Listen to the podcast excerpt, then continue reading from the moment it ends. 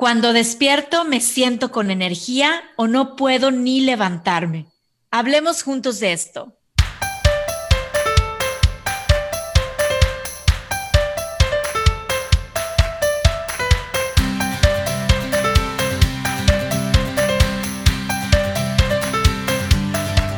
Hola, ¿qué tal? ¿Cómo están, amigos y amigas?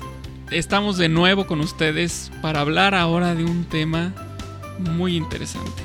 Van a ver, a veces yo podría decir ahorita, ay, tengo un poco de flojera, estoy cansado y tiene que ver con eso. Estoy aquí, Paco. Hola, Aide, ¿cómo estás? Hola, Paco, ¿cómo estás? Yo muy contenta de estar platicando de este tema que últimamente en mi vida ha sido un tema prioritario, el sueño y el descanso.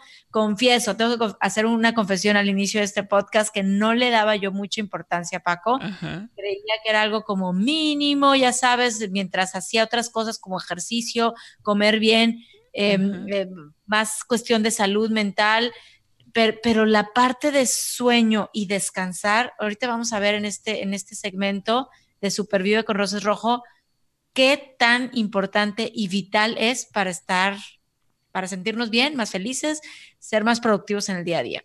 Claro, porque además, bueno, como que tomamos a veces que el sueño es algo que tenemos que hacer, ¿no? Yo tengo que ir a dormir, o sea, mi cuerpo ya me lo pide a gritos porque no puedo estar de pie, pero como bien dices, muchas veces no lo consideramos algo fundamental para tener una salud adecuada, ¿no? Entonces es muy interesante y bueno, pues vamos a platicar sobre este tema. Aide, por ahí vamos a empezar con esta pregunta que creo yo que por ahí podemos arrancar muy bien. ¿Qué pasa cuando yo duermo? Mira, Paco, por ahí estábamos leyendo unas investigaciones que justamente había hecho la Escuela de Medicina de Harvard, de que muy al contrario de lo que se dice de que, bueno, esta persona es muy floja o está durmiendo todo el día y pensamos que es un proceso pasivo el dormir, todo lo contrario, es un proceso activo en donde están sucediendo una cantidad de procesos importantes para nuestra salud, procesos que nos van a ayudar a reparar y a fortalecer nuestro cuerpo. Entonces, vamos a partir de la idea que cuando dormimos estamos en una acción importante para poder estar más fuertes, para poder estar más sanos y para que al día siguiente pues podamos tener esa energía que estamos necesitando. ¿Qué pasa cuando dormimos? Mira, desde consolidar, por ejemplo, la memoria, o sea, de cómo toda la cantidad de datos, información que estamos procesando en el día a día, es necesario que a la hora de dormir el cerebro trabaje en pasarlo del corto plazo a la memoria en largo plazo. También nos ayuda, por ejemplo, a tener un mejor desempeño en nuestras tareas, a estar más frescos para poder hacerla, a todo el tema de rejuvenecer a nivel celular, de crecer nuestros músculos, de reparar tejidos, de sintetizar hormonas, que Paco, pues es con las hormonas como funciona nuestro cuerpo, claro. Sanar células dañadas, a fortalecer el sistema inmune, que muchas veces pensamos, no, yo puedo con todo, con el virus, la bacteria, el parásito, ¿no? Pero realmente es nuestro sistema inmune el que también tiene que fortalecerse y eso sucede en gran parte mientras estamos durmiendo. Y pues son estas vamos a decirlo así, ventajas que las damos como por sentadas, así como que pues tienen que pasar en algún momento de nuestra vida, pero es durmiendo cuando esto va a ser posible, toda la parte incluso de desintoxicación de nuestros órganos, pensemos como en un reset, de decir, ahora sí, entonces comienza un nuevo día, estoy más despejada, pero es porque pasaron toda esta serie de procesos físicos y químicos mientras tú y yo estábamos dormidos, descansando, ¿verdad? Claro, de ahí este tipo de frases como el sueño reparador, ¿no? Que lo decimos mucho, ay, tuve un sueño reparador. Pero es por todo esto que estás diciendo, ¿no? Exacto. Y Paco, y hay etapas durante el sueño, ¿no? No se duerme de manera igual. Claro. Ahorita vamos a hablar de cuántas horas, ¿no? Las 7, 8, 9 horas que estemos dormidos. Platícanos un poquito, Paco, estas etapas del sueño y qué sucede de manera general en cada una de ellas. Claro. Como bien dices, o sea, el sueño no tiene digamos que no es parejo durante toda la noche que uno está dormido. Tiene diferentes etapas, se distribuyen diferentes porcentajes y esos porcentajes pueden sorprender un poco. ¿A qué me refiero con el sorprender? Bueno, la primera etapa no nos sorprende mucho. Esta tiene una duración muy corta, de un 4 al 5% del total del sueño, y es cuando estás adormecido, ¿no? Cuando estás cayendo antes de dormir, cuando estás durmiendo apenas, que todavía escuchas lo que hay a tu alrededor, pero ya te estás relajando. El sueño es muy ligero, tus músculos se mueven muy lento. Tienes algunos movimientos, algunos espasmos musculares de repente, pero ya la actividad empieza a disminuir. Y después viene la etapa número 2. Esta etapa es la número 1, es la que lleva el mayor porcentaje, del 45 al 55%. Y aquí, ¿qué es lo que sucede? La respiración y el pulso disminuyen y nuestra temperatura corporal comienza a disminuir. No por nada que, además de que las noches refresca, nosotros sentimos más frío en la noche y por eso nos tapamos, porque además de que la noche refresca, nosotros también bajamos nuestra temperatura. Okay. Y luego viene la etapa 3, que esta también es muy corta. Esta es del 4 al 6%, y lo sorprendente de esto es que es el sueño profundo. Es decir, el sueño profundo tenemos nada más hasta el 6% del tiempo de la totalidad del sueño. Y en este sueño profundo es cuando las células del cerebro empiezan a regenerarse.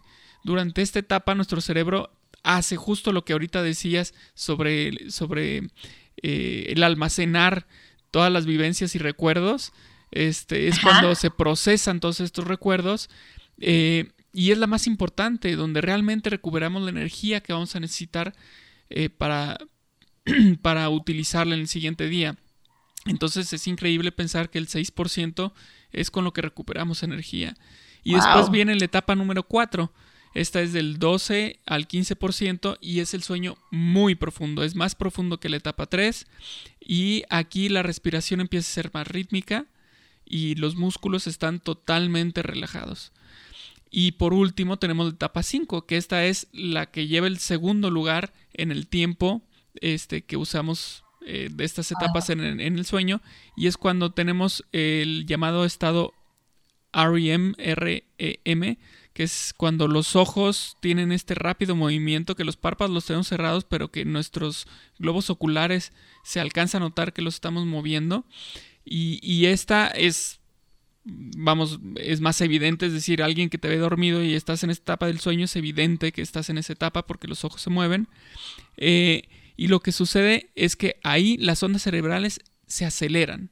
Ahí nuestro cerebro se activa de una forma que todavía están estudiando el por qué sucede esto. Claro. Tiene mucha actividad nuestro cerebro y es justo ahí cuando estamos soñando. ¡Qué increíble! Claro. Y que tantas cosas estén sucediendo y te digo, vuelve a ser, me queda claro, es un proceso muy activo, ¿no? Sí, o sea, como nuestro cerebro, pues digo, descansa de manera diferente, pero están sucediendo pues muchas cosas y me hiciste recordar muchas películas que hay sobre el sueño, ¿no? Sobre toda esta onda de las ondas cerebrales y, bueno, películas famosas por ahí que nos dicen la importancia de dormir. Claro, incluso se habla, por ejemplo, ¿no? El típico, yo creo que a todo mundo le ha pasado, esto de que uno está dormido y de repente sientes que te caes y ¡pum!, te mueves así abruptamente. Bueno, esto es justo cuando nuestros músculos están relajados, pero ya empiezas a despertar. O sea, de cierta forma sí estás consciente ya. Y entonces esta mezcla de que mis músculos estaban dormidos y de repente se están despertando... generan estos espasmos que nosotros decimos, es que yo sentí que me estaba cayendo, y además aunado a que es en una etapa que puede estar con sueño, ¿no? Que estás soñando algo y se mezcla este sueño que estás teniendo con estos músculos que están despertando y pum, vale, ahí sientes que te caes y te despiertas así abruptamente. Claro, no cabe duda que es una máquina perfecta nuestro organismo, es para maravillarse. Y bueno, aunado con eso, Paco, me gustaría también agregar el tema de cuántas horas dormir, porque bueno, tú estás hablando de todas estas etapas que necesitamos que sucedan en un tiempo, ¿verdad? De dormir. No podemos pensar que vamos a dormir un par de horas y que a lo mejor todas estas etapas se estén dando de manera tan rápida o no se estén completando como deben de completarse. Entonces, uh-huh. creo que va de la mano también con el tiempo. No, o sea, sí vamos a hablar ahorita de la calidad, pero también de la cantidad uh-huh. que en promedio pues necesitamos dormir para reparar, para fortalecer y para tener todos estos beneficios de los cuales estamos hablando. Y, uh-huh. y quisiera comentarles que en promedio también la recomendación para un adulto uh-huh. es dormir entre 7 y 9 horas. O sea, ni más ni menos, ¿no? Entre uh-huh. 7 y 9 horas. Claro que para los niños sabemos que ellos tienen pues, estos ritmos un poco más extensos y necesitan dormir entre 11 y a veces hasta 14 horas pensando en un niño de 1 año, de 2 años, uh-huh. y los adolescentes entre 8 y 10 horas también, ¿no? Pero pensamos entre 7 y 9 horas, entonces es un número muy importante para que hagamos una planeación de nuestro día y de nuestro tiempo, porque sí es importante decir, me voy a ir a dormir a las 10:30, ya necesito estar en la cama tapada, lista para dormir, ¿no? Y si no lo hacemos así, claro. pues podemos estar perdiendo 1 o 2 horas importantes, porque al día siguiente, pues el despertador va a sonar, a lo mejor a las 5:30, o a las 5:15, o a las 6, y nos tenemos que levantar a continuar nuestra rutina. Así es que pongan atención a este número, uh-huh. entre 7 y 9 horas, para que hagamos la matemática, ¿verdad? A la inversa, y sepamos a qué hora necesito estar en la cama, dormida, para poder descansar y sacar todos estos provechos. Claro. Claro, así es, o sea, hay un dato muy interesante que es que los bebés, los recién nacidos, no tienen un patrón de sueño todavía, su cuerpo todavía no lo tiene desarrollado, es por eso que se despiertan muy seguido, se duermen mucho tiempo y de repente se despiertan a deshoras, hay veces que hay niños que se despiertan cada 3 horas, hay niños que se despiertan cada hora. Los recién nacidos no tienen este ciclo muy marcado, pero ya más o menos al año es cuando ya están empezando a tener más orden en su sueño. Obviamente nadie les está enseñando, nadie les está educando al respecto. En esas etapas todavía estamos muy a merced de ellos. Ya después nosotros sí les decimos, ya vete a dormir, ya te bañas, te pones tu pijama, te vas, pero en esas edades todavía no. Y es porque ellos ya están empezando a tener este ciclo natural del sueño. Y es un ciclo natural, pero que también intervienen pues las hormonas y el hipotálamo, ¿verdad? En el cerebro, es decir, en el día, pues sí, ya la luz del día también nos despierta y en la noche pues empezamos a producir algo que se llama melatonina y nos hace sentir un poco más somnolientos y por eso nos vamos a dormir, y cómo se va aprendiendo esos patrones y cómo también el cuerpo va produciendo pues esas hormonas que nos permiten y que nos invitan a descansar, a dormir, para reparar y para fortalecer. Ahora, Paco, el tema de dormir y descansar no siempre es sinónimo y no siempre va de la mano, entonces mi pregunta contigo es, al dormir, ¿es seguro que voy a descansar o cómo se puede presentar esto? Pues no siempre, como bien dices, es un sinónimo dormir y descansar.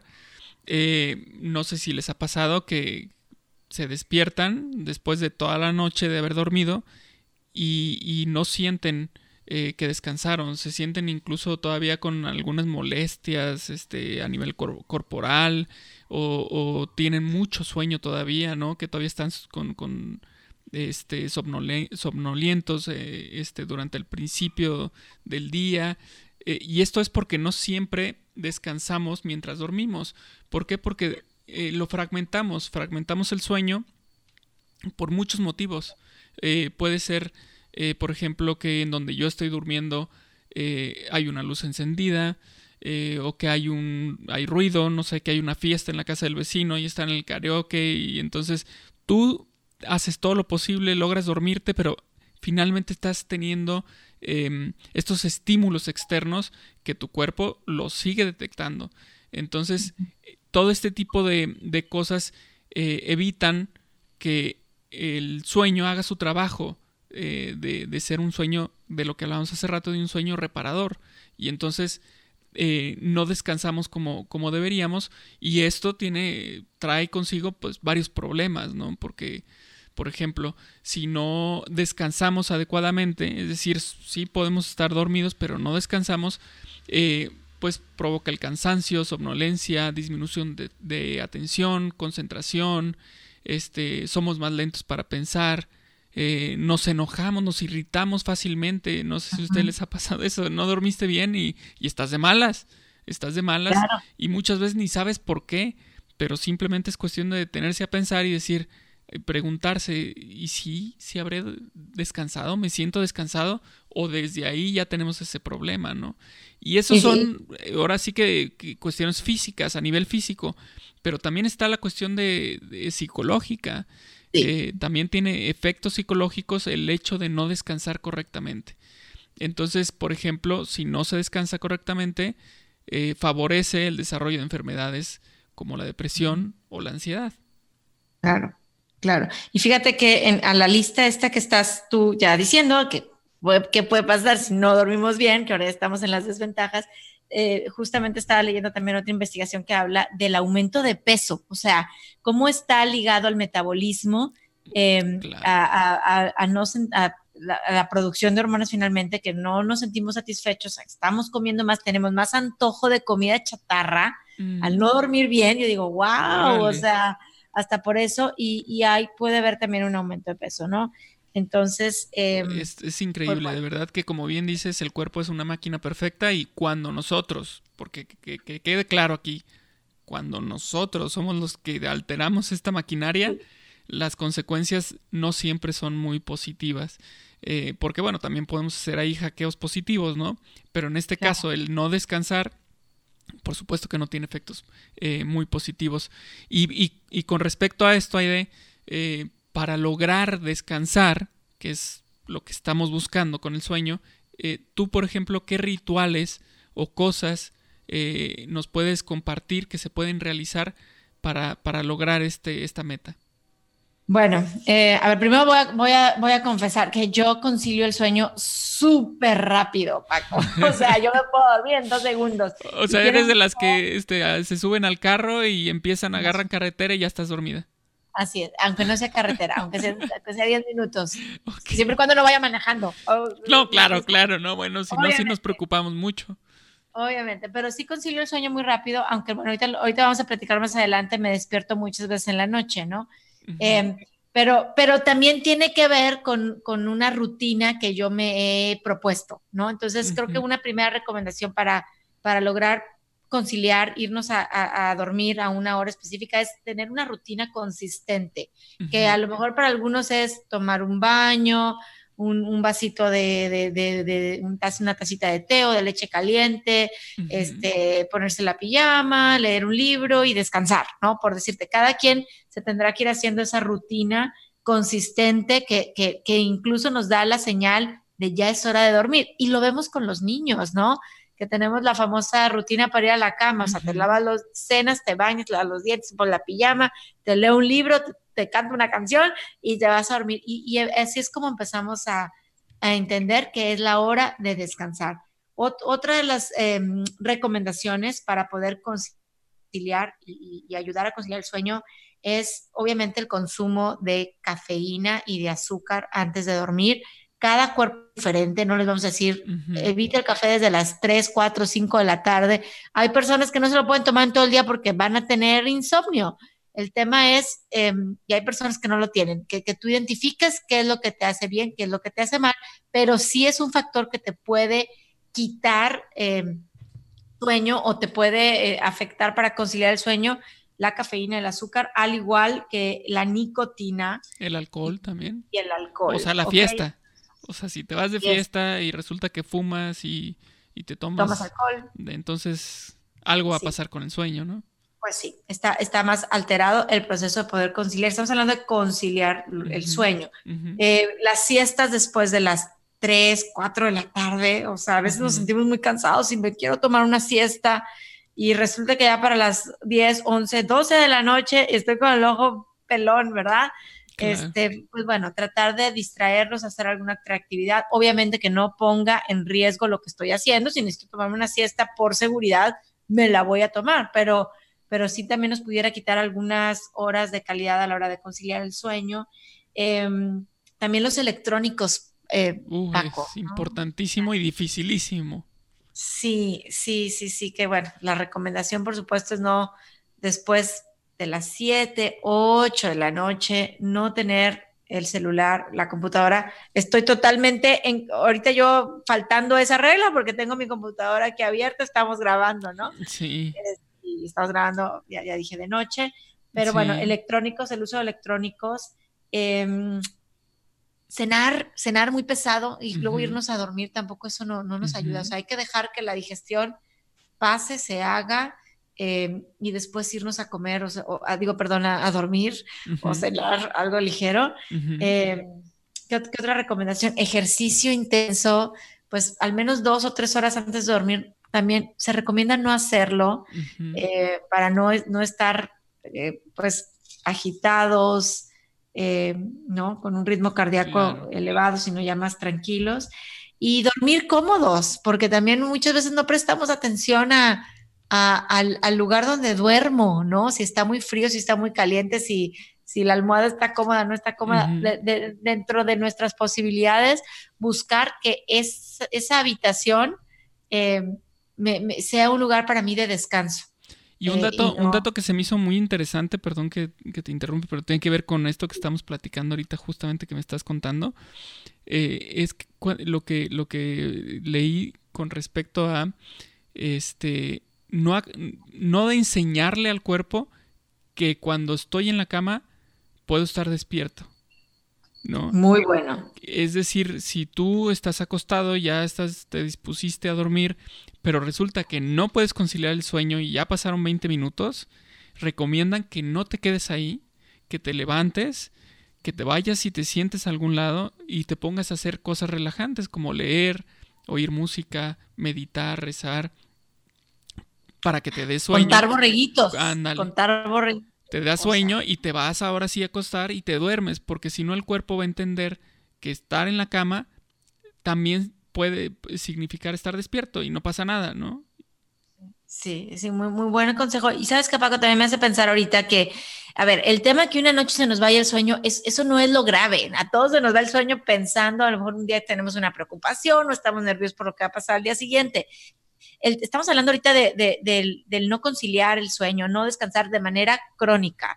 O sea, que esto es algo repetitivo, que sí necesitamos prestarle atención, que vamos a establecer pues estas recomendaciones que hemos estado platicando, que si la rutina, que si los electrónicos, que si la cafeína, que si el ejercicio. Y si esto no funciona, pues como siempre lo decimos, consulten a su médico, ¿verdad? Porque ya vimos que descansar es vital para tener salud, para tener bienestar. Así es que no es un tema de no darle importancia. Y agrego otra recomendación a esta lista que estamos platicando, pero justo en un entrenamiento, por ahí nos platicaban que el hecho de tener una recámara, un lugar donde duermo desordenado, incluso puede privarme de un sueño reparador. O sea... Wow. No, y que digo, bueno, qué interesante, o sea, a ver, si lo tengo lleno de libros o lleno de cajas y lleno, pues a lo mejor no es un lugar que también físicamente me invite a descansar. Entonces ya cada quien podrá decir, este sí es mi lugar en donde llego y al final del día me vuelvo a conectar, ¿verdad? A descansar. Ajá. Pero sí tomarlo en cuenta, ¿verdad? Claro, porque también se menciona que el lugar en el que te dispones a dormir, debe tener ciertas características de comodidad, o sea, tiene que tener la iluminación adecuada, la temperatura adecuada, es decir, ni muy caliente ni muy frío, sino que tú estés a gusto en ese lugar. Por ejemplo, que tu cama sea cómoda, que tu almohada sea cómoda, porque todo eso influye, por supuesto, en que tú puedas concebir, conseguir el descanso que se está buscando con el sueño, ¿no? Así es, Paco. Pero bueno, a ver, vamos a suponer que ya lo consigo. Estoy haciendo todas estas recomendaciones, puedo conciliar el sueño de una manera cada vez mejor, pero me empiezo a despertar durante la noche, que esto también puede pasar. ¿Alguna recomendación, Paco, para mantenerme dormida? ¿Qué podríamos hacer en ese caso? Bueno, pues yo creo que va muy de acuerdo a lo que estaba platicando al final, que por ejemplo tienes que procurar que todo el ambiente sea el adecuado para que puedas mantener, para que te puedas mantener dormido. Es decir, que no haya ruido, por ejemplo, que no haya luz, que no haya música, por supuesto. Todo eso te va a ayudar a mantenerte dormido. Y por supuesto, algo muy importante es el estrés, las preocupaciones, por ejemplo, que tienes en la casa, en el trabajo, lo que fuera. Tratar de hacer lo mayor posible para desconectarte de eso y que ello no interrumpa tu sueño y que de repente te despiertes, como muchas veces pasa, te despiertas a las 3 de la mañana, 4 de la mañana, porque te acordaste de X cosa que tienes que hacer o porque tuviste una idea sobre un tema que estás viendo en el trabajo. Entonces, tratar de aprender, que debo confesar, es difícil, de aprender a desconectarte por completo de todos tus problemas o estrés que tengas en el día para poder mantener el sueño durante toda la noche.